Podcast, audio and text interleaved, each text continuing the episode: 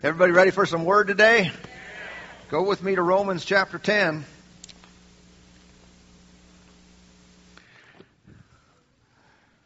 Romans chapter 10. If you're new with us, don't have a Bible, didn't bring a Bible, we'll put some of these scriptures on the screen for you. But of course, you can't write on our screen. And uh, if you have a Bible, you can write in it. If you have one that's too holy for writing in it, you should throw it away. and get one that you can make notes in and underline stuff. And, and at minimum, of course, you have the announcements that you pick up on the way in. There have room for writing things down. We're not just playing games. We're not just going through the motions. We are really expecting to hear from God. Is that you? Am I talking to you today? Hear from God. Help us to walk closer with Him and, and to enjoy His, His goodness in our lives every single day. Romans chapter 10 verse 17 reads, So then faith comes by hearing, and hearing by the Word of God. It's been stated many times before and would bear repetition, but faith doesn't come by having heard, huh? Faith comes by hearing, and hearing by the Word of God. So the day I stop hearing from God is the day I stop being enabled by God to believe the specifics of what He has promised me to the end result that I might enjoy the, the manifestation or the results of His promises. Alright? So a wise person will continually hear God's words eh, for the purpose of, again, of receiving and putting them into practice. We've been uh, studying and in this series now for a number of weeks. It's called Faith and Fellowship. All right? The, the reason for that is uh, the Lord put it on my heart to, to teach on the subject of faith. And, and to teach these principles, but it was, it was in me to emphasize not only the, the principles of faith, not only the rules that govern the kingdom laws of faith in God and walking by faith, but then also to uh, emphasize the relational side. As I've said in past weeks, there's the rules and the relationship. There's the principle and the person. And if we get out of balance, uh, I think we could turn this into into a, just a mechanical approach to life, a mechanical approach to healing and God's blessings and prayer. And I'm telling you, God didn't intend for it to just be turn the knob and pull the lever. All right? He wanted us to be in, in constant communion where we hear His voice, where He hears our voice, where we're led of the Spirit. And, and, and it's this, this relational side combined with understanding the principles of faith that cause us to live above and not beneath. Amen. There are individuals who have fallen short on either side. Of course, there are those who have uh, who have not known the principles. They had a they had a real love for God, a genuine and sincere relationship with God, but because they didn't know the power of the words of their mouth, of believing with the heart, of knowing the will of God, they didn't know how to exercise and release their faith. They suffered even though their heart was right with God. Everybody with me on that? And then there are others who have been very knowledgeable of God's principles, the, the, the keys, the, the, the truths that govern His kingdom. All right? Believing with the heart and saying with the mouth and speaking to the mountain and uh, calling things that be not as though they were. But they lacked the relational component. And it was too rigid. It was too mechanical. And, you know, so an individual like that would approach a situation where, you know, they're getting ready to travel somewhere, to get in the car and drive somewhere. And they've got this, uh, this sense inside that they, they really shouldn't, that it, something's not right about it. And so their approach is just to, you know, take God's word and say, hey, I'm just going to quote Psalm 91. Protection for me and my family and everything's going to be fine. And they go on their way and get in a car accident. You know, See, they knew the mechanics of it. They knew some of the principles, but they skipped over the relational side where the Spirit of God was telling them, no, don't do that right now. Just don't go. How many know you can never separate faith and being led of the Spirit?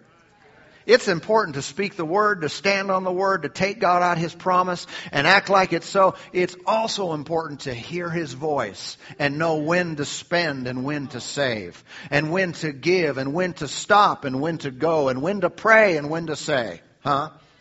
All these, all these things work in, in, in connection with a living God, not just a dead word on a page. Okay? And so it's the faith and the fellowship that are, that are essential here. People of strong faith are also people with rich fellowship with God. All right? Many have learned the hard way that just parroting the words of someone else does not produce the same results. One individual might come and say, I said these four words over and over again, and when I got to the 200th time that I said them, bam, my miracle came. Bam, my answer from heaven was manifest. And so someone else starts counting. And they start saying those exact same words, the exact same way, the exact same number of times, and, and they think, well, it didn't work for me. Because it's, it's not, that's not the formula.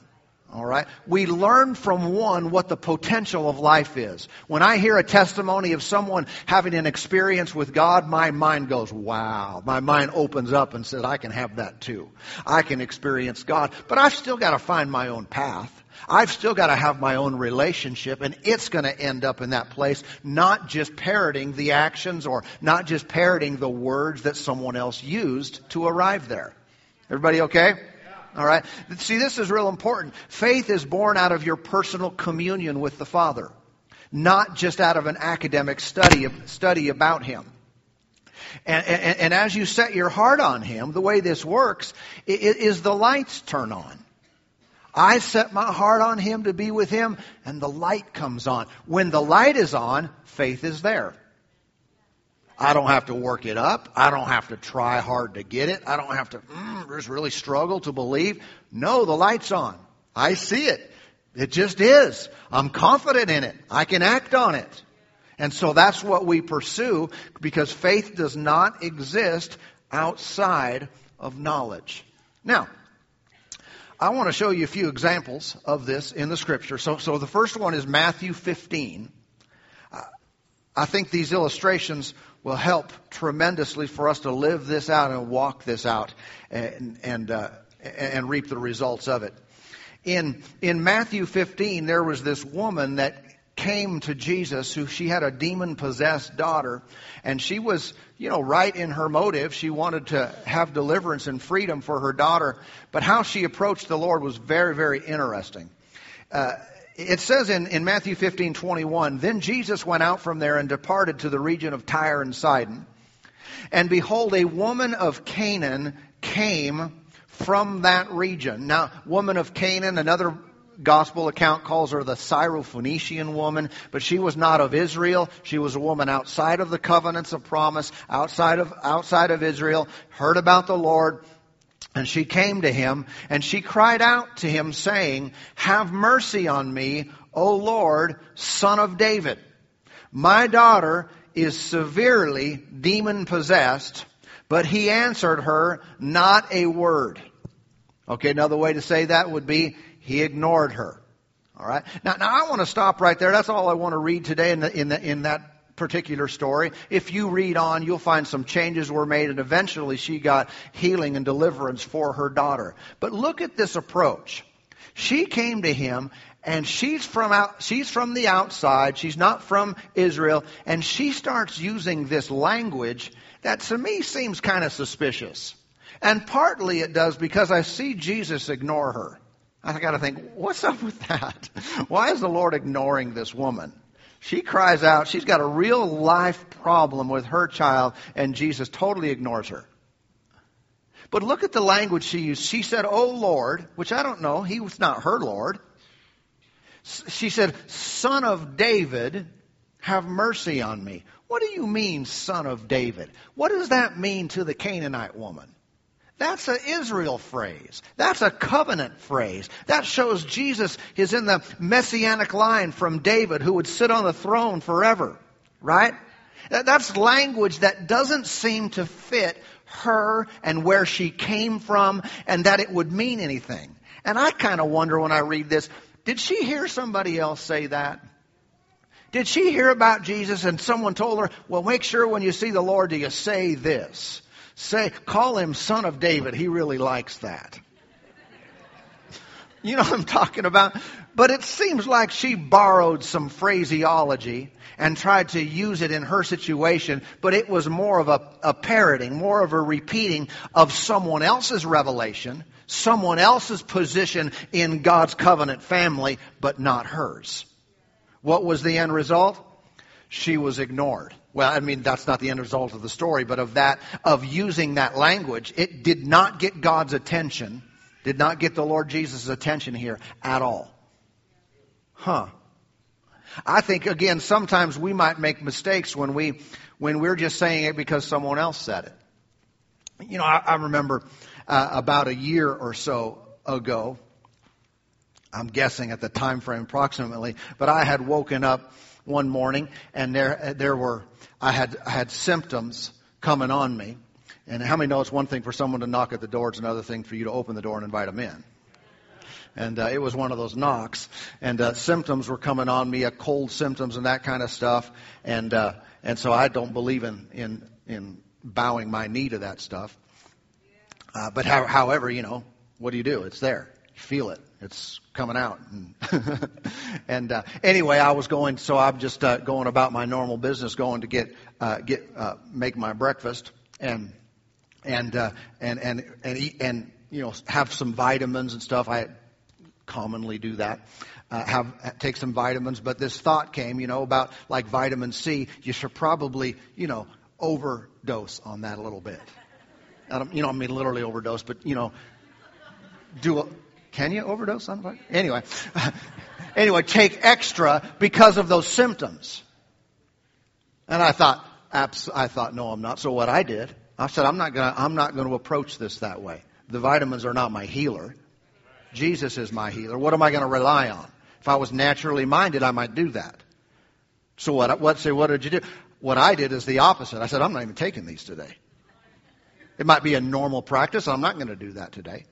And you know what happened? Yeah, by the end of the day, everything's gone. All the symptoms are gone. All right. Now, someone said, so that's the key right there, huh? That's what I need to do. I don't have a verse on that. I don't have a scripture that tells me to do that. I've got to live out of my own belief. I've got to live out of my own heart.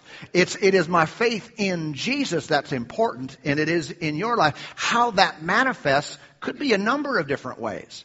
In my situation, I thought had this thought to rely upon fleshly means for healing, and, and I thought, no, I'm not going to do that. I'm going to rely on the Lord. And so that gave me an outlet for an action and a step to take that was a release of my faith. I'm not calling for anyone else to act that way. You do whatever you want. Amen.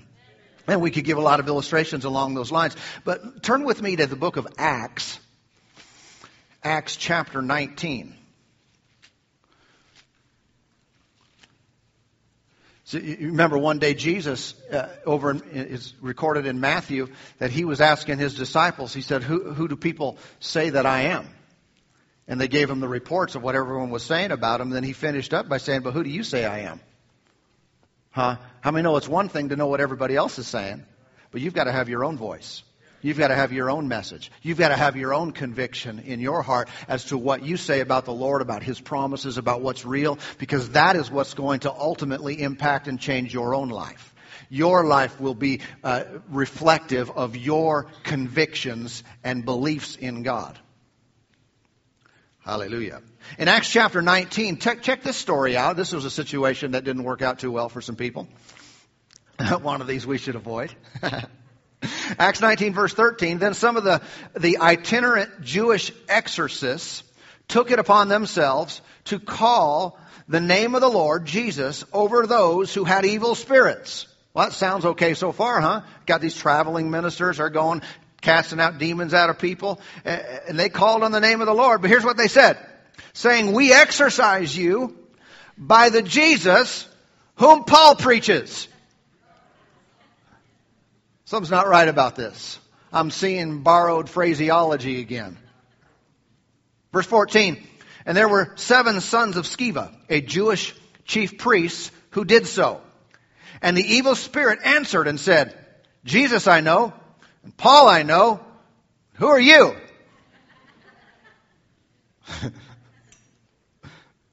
when you hear that message from the demon, it's time to get out of the house.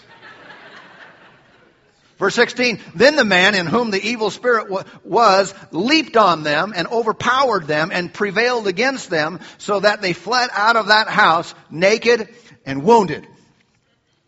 All right, here, here we got another situation where these seven brothers trying to cast these spirits out. That's a good intent. I mean, that's a good thing to do. But how did they do it? They didn't say, come out in the name of Jesus to whom I serve and whom I belong. They weren't talking about uh, someone they had a personal relationship with. They said, come out of him in the name of Jesus that that guy Paul knows. And that doesn't work very well, does it? Did they say the right thing? Well, up until that point, they were using the right name. They had the right intention. Uh, I mean, I'm not questioning, I don't see any reason to question their motives in trying to, I don't know their motives, but all I know is this, they didn't know the Lord. They were using a phrase that someone else used. They were, they were turning deliverance into a formula. They were turning it just into a, a matter of saying the, the exact and proper words, and it didn't work. So if you like to get beat up, maybe you want to follow this procedure. Uh, or maybe it would be better to get to know the Lord and to know Him personally and find out that you have the right and the access to use His name, the name above all names. It produces a totally different result. All right? Now, look at Matthew 13, and then this will be a little bit of an explanation from the Lord as to why things work, why things don't work, and how we can have success in our lives. In, in Jesus' teaching, you will, if you read it, you'll, you'll note that he frequently taught with a method uh, using parables. Parable is a story that you would lay down side of a truth. And when you have the story and the principle, the truth together, uh, it really helps to uh, bring understanding, helps to helps your memory to, to, to remember the principle. And there's a real value in that teaching. But what happened was a lot of times Jesus would be ministering to a crowd of people, and he'd give them the story and, and end the day. He'd give them the parable side, but wouldn't explain the truth, the principles of the kingdom that went along with that truth. He'd say, Have a good day. See you guys later. and so they remember the story. The farmer went out to sow. And he put seed over here, and some of it worked and some of it didn't work. And yeah, that was powerful. What does that mean? I don't have a clue. Something about farming, though. Wow. And the disciples were, were wondering about this. They thought, why don't you tell them what that means? Because he would tell them privately. He'd get with them and explain the whole deal. And so they asked him one day, uh, Matthew 13, verse 10, the disciples came to him and said, Why do you speak to them in parables? He answered and said to them, Because it has been given to you to know the mysteries of the kingdom of heaven, but to them it has not been given. Now, I don't know if that bugs you at all. I mean, that almost sounds, when you first read it, it sounds kind of harsh. Sounds kind of like, well, Lord, you like us, but you don't like them. You know, you want to give us understanding, but you don't want them to have the understanding. It almost sounds kind of, kind of different. But let's read on and see, see what's going on here. He says something a little bit stronger in the next verse. Verse 12, for whoever has, to him more will be given, and he will have abundance. But whoever does not have, even what he has will be taken away from him. Does that clear things up for you? Make things a lot more. Un- right? not only is it not given to them, in fact, I'm not going to give it to them because then they'll have more, and if they, I don't give it to them, they'll lose what they have. That's good, right? Is, I don't know about you, but I mean, I read this and I think, well, I don't want to be like them. I want to make sure I'm not one of them. Verse 13, therefore I speak to them in parables because, in other words, this is the reason I'm doing it.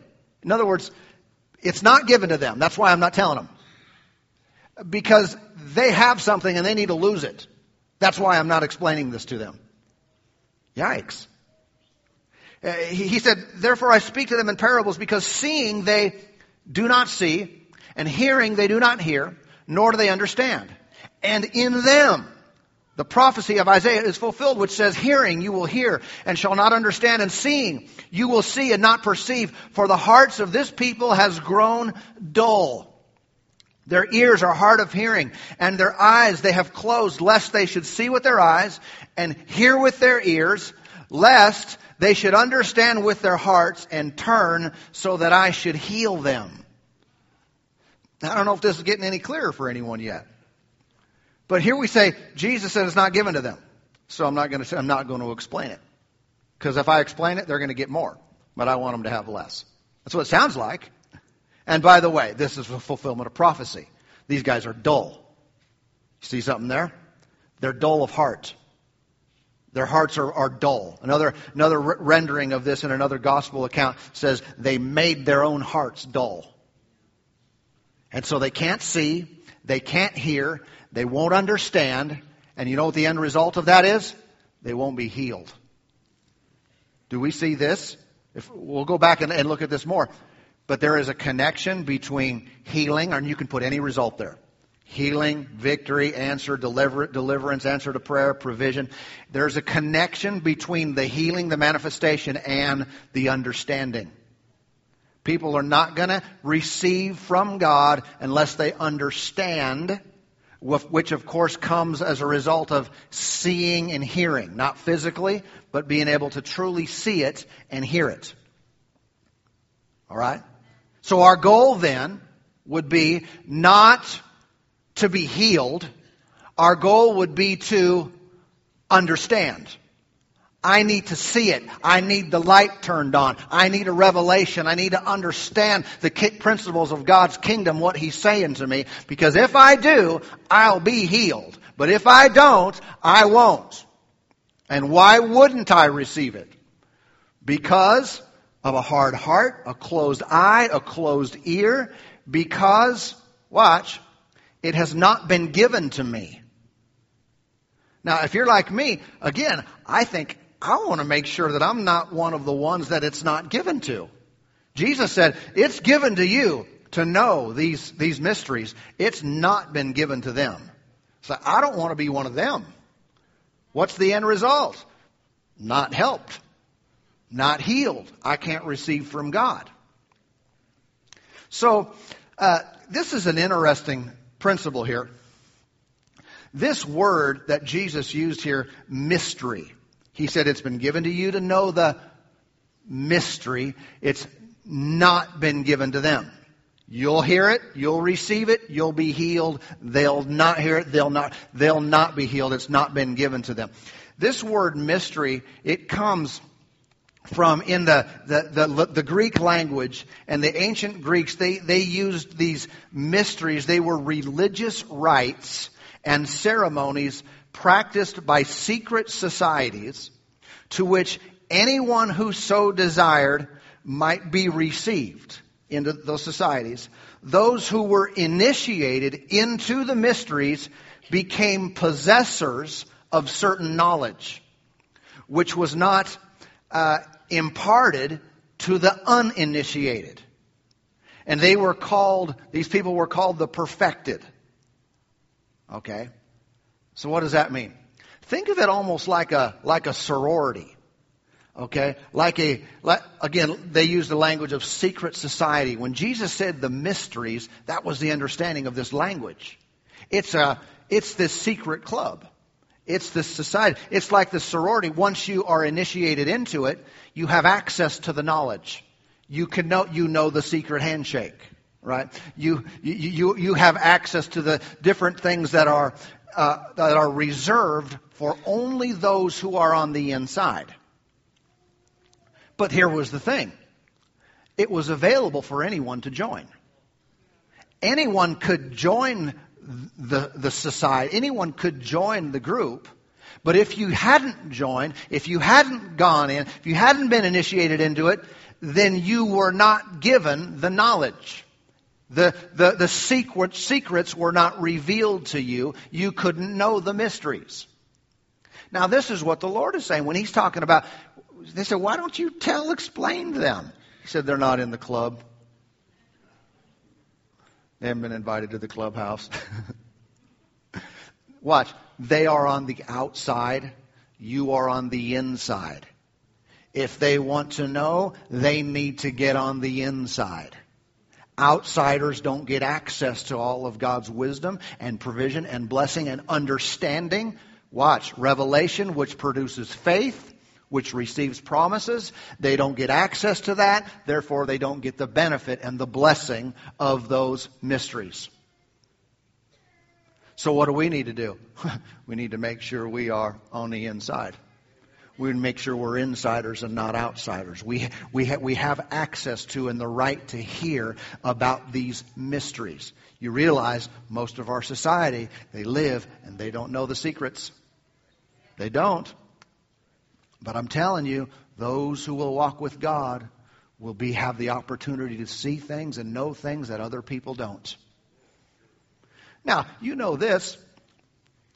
What's the, so what's the way in? How, how, what's the secret handshake? How, how can we get in? It's John 14, 6.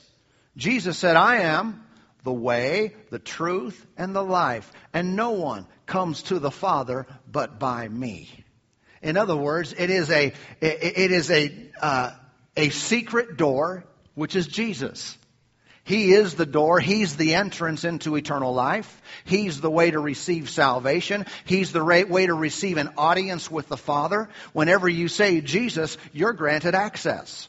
Okay? He is the way. And we know that concerning salvation, that you, there is no other name under heaven by which one must be saved. You called on the name of Jesus. You believe that He died for your sins, was raised from the dead, and you were in the family of God. Remember, Jesus said, You must be born again to see the kingdom.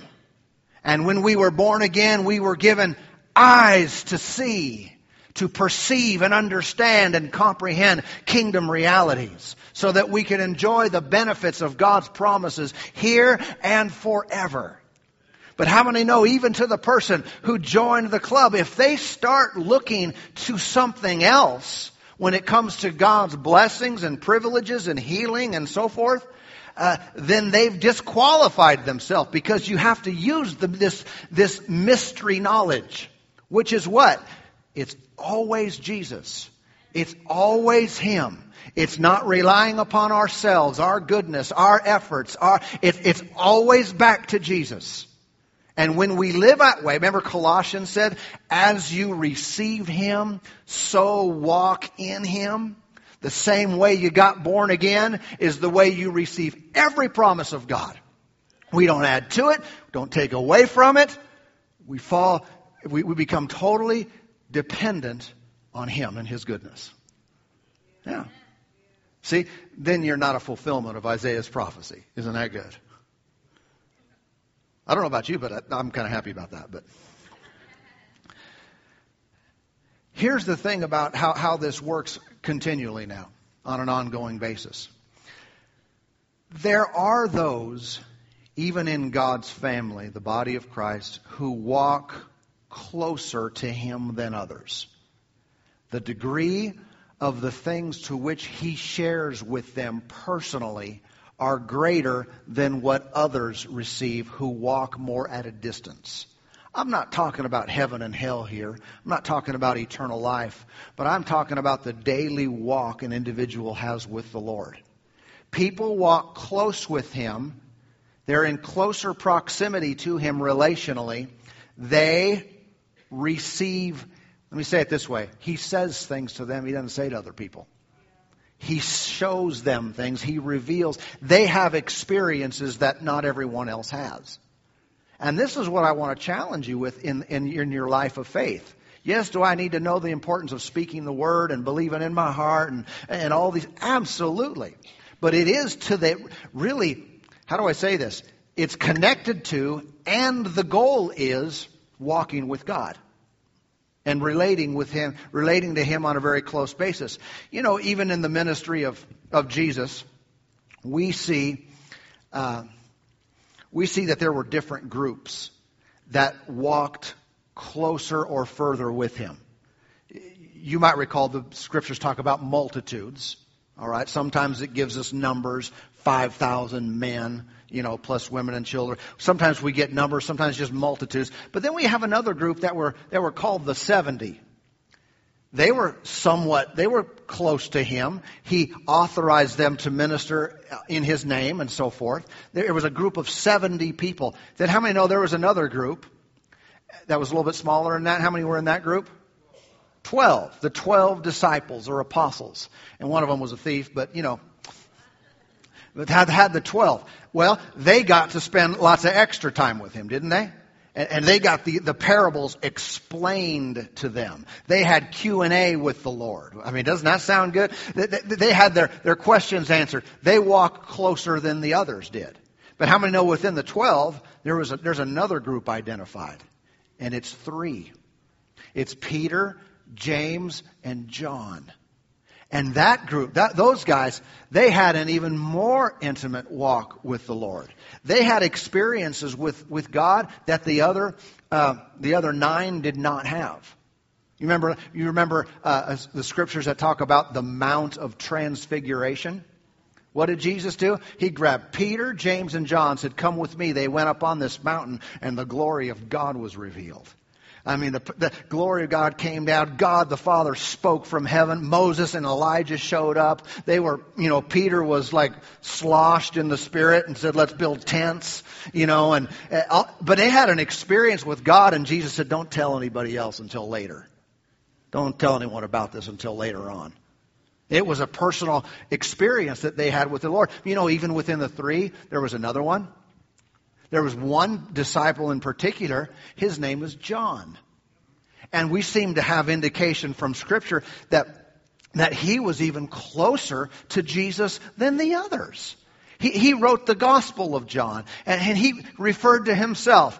This was his name. He didn't call himself John. He said, I'm the one whom Jesus loves. He had such a close relationship that he defined himself as being loved by God loved by the Lord Jesus. He leaned upon him at the Last Supper at the table there as they, as they hung out. He was close with the Lord. Now, I think about, you know, the physical potential of that. It might be kind of challenging for the multitudes to all be that close to Jesus. But how many know that's not true anymore? Now that Jesus has uh, been seated at the right hand of the Father and his Spirit has been given to all, how many know all of us could be John? All of us can have that kind of relationship. What's the end result of that? How does that, what does that produce in our lives? I'm close to him. I hear lots of extra stuff. I hear things he doesn't say to other people. Hmm. I get to have experiences with him that he picks out a few who are with him continually and closely, and he picks out a few and says, Let me show you this. What do you think about this? Let me, let me, let me show you something over here. You think God can do that? Oh, yeah. Who does he do it for? Well, it seems to be he does that for those who walk close with him. Hmm, because it's not about us qualifying. We're all forgiven by His grace. Our standing with Him is equal. We all have access to that, but some don't take advantage of that access. Huh? And if we only re- uh, relate to the Lord mechanically and just pulling knobs and levers and speaking promises and quoting and saying what other people did and Son of David this and Jesus whom Paul preached this and all this kind of stuff, we're not going to rise to this level. Our faith life is connected to our fellowship with Him. And when you're in fellowship with God, it's not just about, Lord, show me this, and hey, I really like it if you do this for me. It's He will initiate things and say, hey, come over here. Hey, let me show you this. Let me do this for you. Let me reveal this to you. And when you're walking in God's grace like that, you'll find a lot of times things you used to pray about, you used to ask Him for, you no longer have to ask Him for because He just does it for you because He wants to. He just does it for you and it's all taken care of. You find yourself asking for less and thanking for more requests go way down because it's all, oh, thank you, Lord, thank you for that. Didn't even think about that and you took care of it anyway. Amen, amen. And so God wants to reveal himself to you and me. The woman of Canaan got ignored when she was uh, when she started. But you know what? She humbled herself eventually and got real and got victory. We see the Jewish exorcists. Uh, they they borrowed the name of Jesus and got beat up. Not good advice. The disciples, they joined the club. They became part of the, the inner circle. You know what? They got the revelation. They were granted understanding of the parables. They were granted the benefits that that brings. I would encourage you all today uh, get real with God. Join the family. Fellowship with the Father every day and see what He shows you. I can't even I can't even put a put a border on that to, to know the potential. What he might show you might be things he's never said to me. But what might he show you? All I know is the end result is going to be healing. What does that mean? Think of that in a broad sense. It's victory. It's his life in your life. It's the abundance of who he is in every area. Don't try hard though. One of the things we get into sometimes is we try really hard. Mm, I'm trying to believe. I'm trying to trust God. Faith is a rest.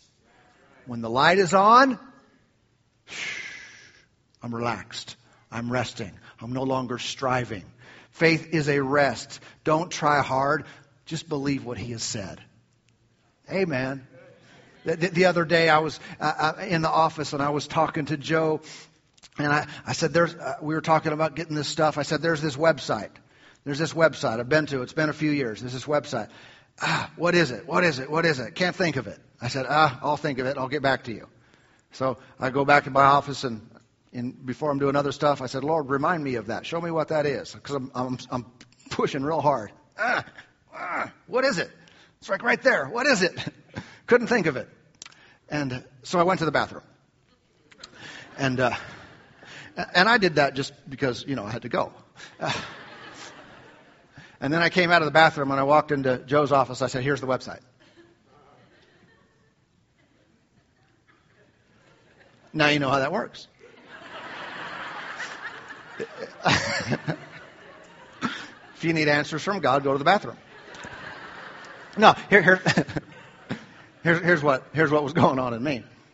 Is I was distracted from trying real hard to figure it out, to think about it, to remember it. And I already asked the Lord, so that's the faith right there. I asked the Lord, and as soon as I relaxed and got my mind off of it, there it was. You ever tried real hard to, to get the answer, to get the answer? I mean, how many times have I been brushing my teeth or shaving or something like that, and I'm getting revelation from God? Why? Because I'm not trying. I'm in faith. I'm resting.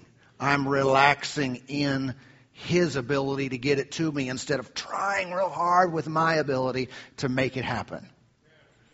Amen. Let's learn to rest. Amen. Amen.